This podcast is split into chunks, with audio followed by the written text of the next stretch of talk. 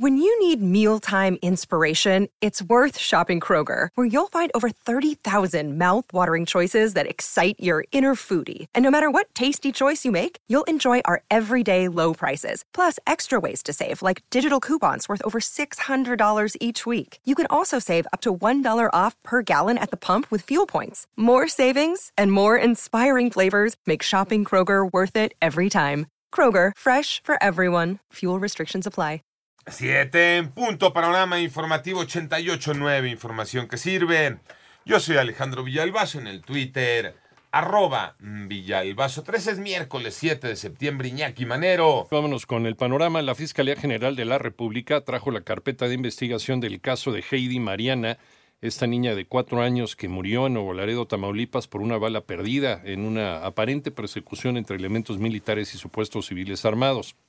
Personal de la Comisión Nacional de Derechos Humanos también se trasladó al municipio fronterizo para hacer las investigaciones. La carpeta sobre la muerte de la niña Heidi Mariana la inició la Fiscalía General del Estado, pero una vez que el presidente de México supo de los hechos, la Fiscalía atrajo el expediente. En el panorama nacional, el secretario de Seguridad Ciudadana en Ciudad de México, Omar García Harfush, informó esta mañana que fueron detenidos en el estado de Hidalgo dos presuntos responsables de un triple homicidio cometido en mayo pasado al interior de un despacho de abogados en la colonia Roma Norte, con lo que suman ya tres detenciones por este caso.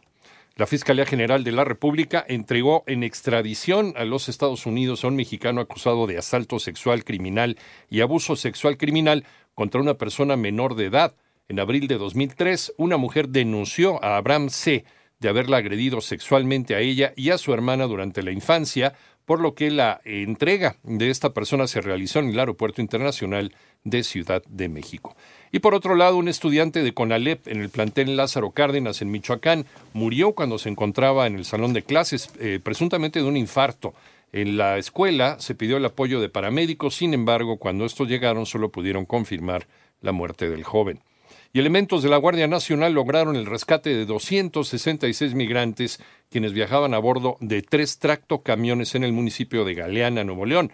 Las unidades se desplazaban a la altura del kilómetro 93 de la carretera Linares-San Roberto.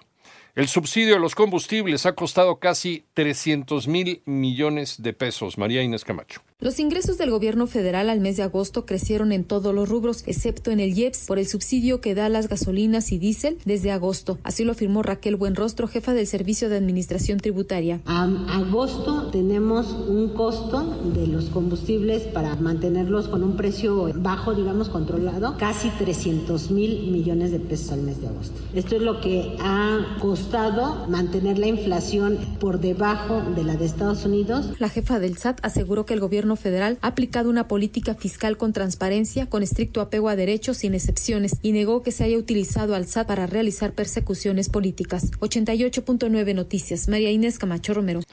Vamos al panorama internacional. Uno de los documentos ultra secretos incautados en la residencia del expresidente de los Estados Unidos, Donald Trump, en eh, Mar-a-Lago, esto es en Florida, describía la preparación de un gobierno extranjero para la defensa nuclear, según informa el diario Washington Post que citó fuentes anónimas cercanas a la investigación que realiza el Buró Federal de Investigaciones, el FBI.